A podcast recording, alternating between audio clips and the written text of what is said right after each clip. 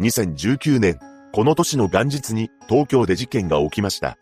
大阪からレンタカーを運転してやってきた男が起こしたのですが、彼の目的は初詣ではなく、とんでもないものだったのです。詳細を見ていきましょう。後に、本件を起こすこととなる男、草壁和弘は、大阪府平方市にて出生します。年の離れた弟が一人おり、四人家族だったそうです。草壁の父親は不動産会社を経営していたため、比較的裕福な家庭で育ちました。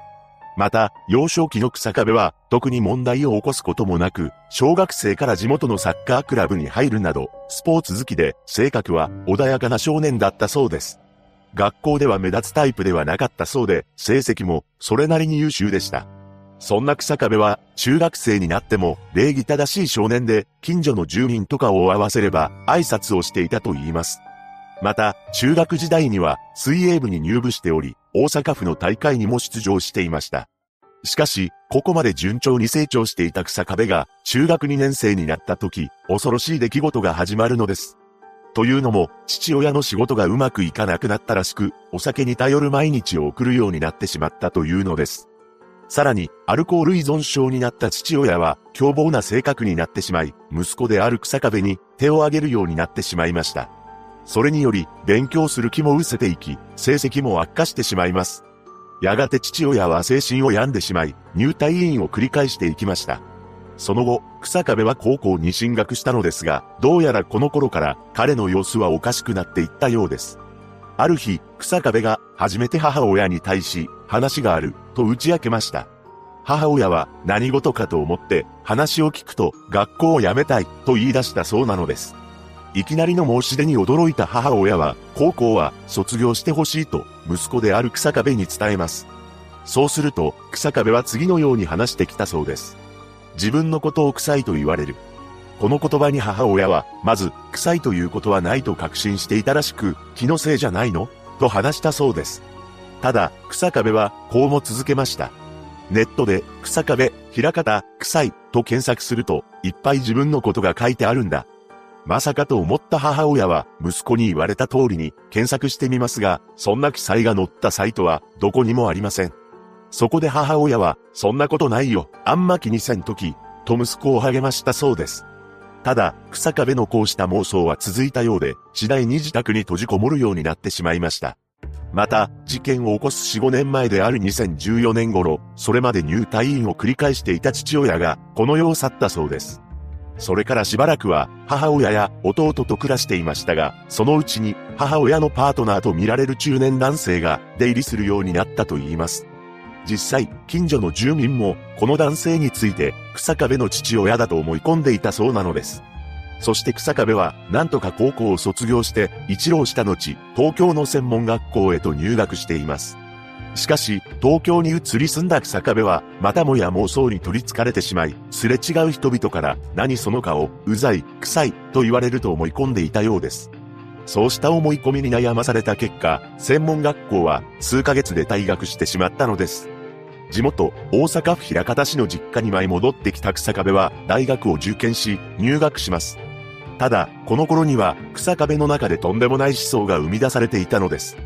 それは、死刑制度に対するものでした。何でも、草壁はこの制度に対し、死刑は無力化された一人の人間の命を奪うもので、許せない。支持している国民も許せない。などと思っていたそうなのです。一体なぜ、このような思想が生み出されたかは不明ですが、この頃から草壁の気候が目立つようになります。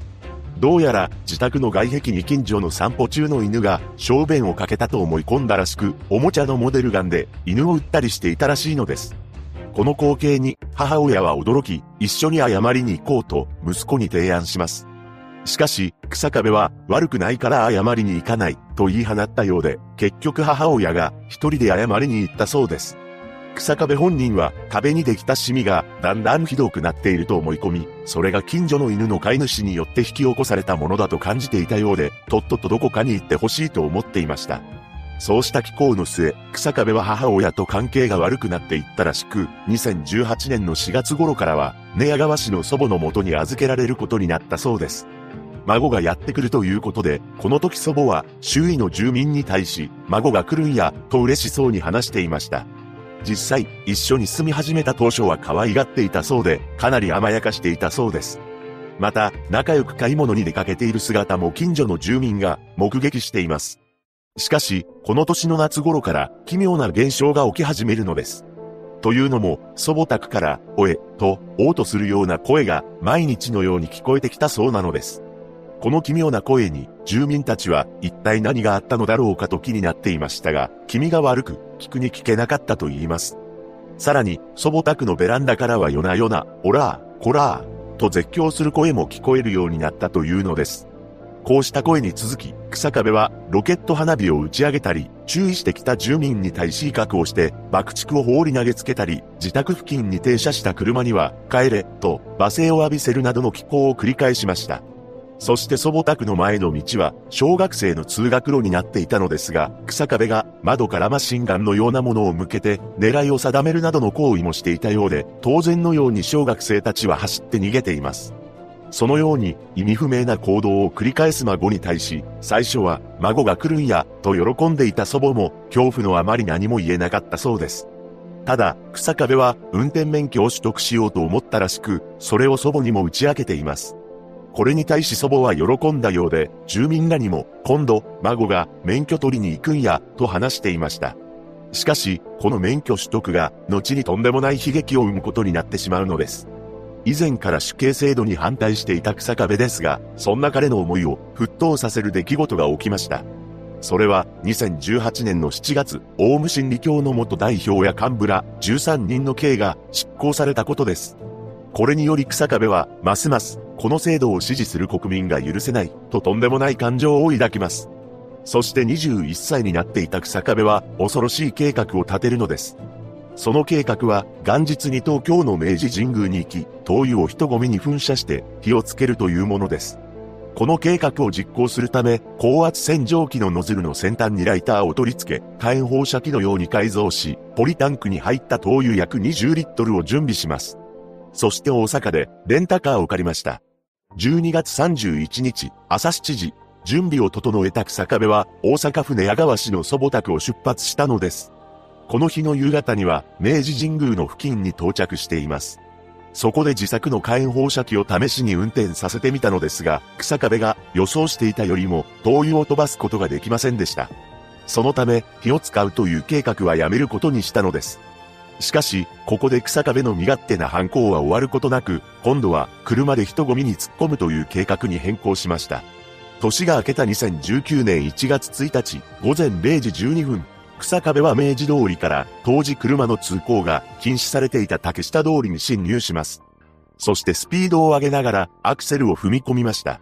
大勢の人が行き交う中、ちょうどこの道を3人で並んで歩くグループがいたのです。その方たちは写真を撮りつつ楽しく話していたらしいのですが、彼らの後ろからは車が加速するような大きな音が聞こえてきました。こうして、めでたい一日を送るはずだった人々の群れに、容赦なく突っ込んでいった草壁は、結局、19歳から51歳の8人に対し、重軽傷を負わせてしまったのです。草壁の運転するレンタカーは、ビルに衝突して、ようやく止まりました。これを目撃していた男性がおり、この男性は、何やっているんだ、草壁に問いただそうと近づきます。しかし、そのように近づいてきた男性の顔面を草壁は殴りつけ、逃走したのです。それから20分ほど経った0時34分、現場付近の代々木公園内にいた草壁が発見され、職務質問を受けました。そこで草壁は、今テロを起こしてます。車で人を引いてきました。と自供したため、逮捕されています。また、取り調べでは、明治神宮に入ろうと思ったが、規制で入れなかったので、近くで待機した。灯油を撒いて、車ごと燃やそうと思った。それができなければ、人を引こうと思った。上野でも事件を起こそうと思った。車のアクセルを踏み続けた。などと供述しました。その後の初公判で草壁は、一人でも多く跳ねようと思ったが、命を奪う意思はなかった。と主張しています。検察側は草壁に対し懲役20年を求刑し、弁護側は統合失調症の影響で当時は心神喪失状態にあったとして無罪を主張したのです。最終的に裁判長は2021年3月17日、草壁に懲役18年を言い渡しました。被害者の中には脳の怪我がひどく、少し前のことを記憶できなくなるという後遺症が残った方もいるそうです。元日に起こった恐怖の事件。草壁は18年、あるいはもっと早くに出所してくる可能性もあります。被害者たちが平和に暮らしていることを願うばかりです。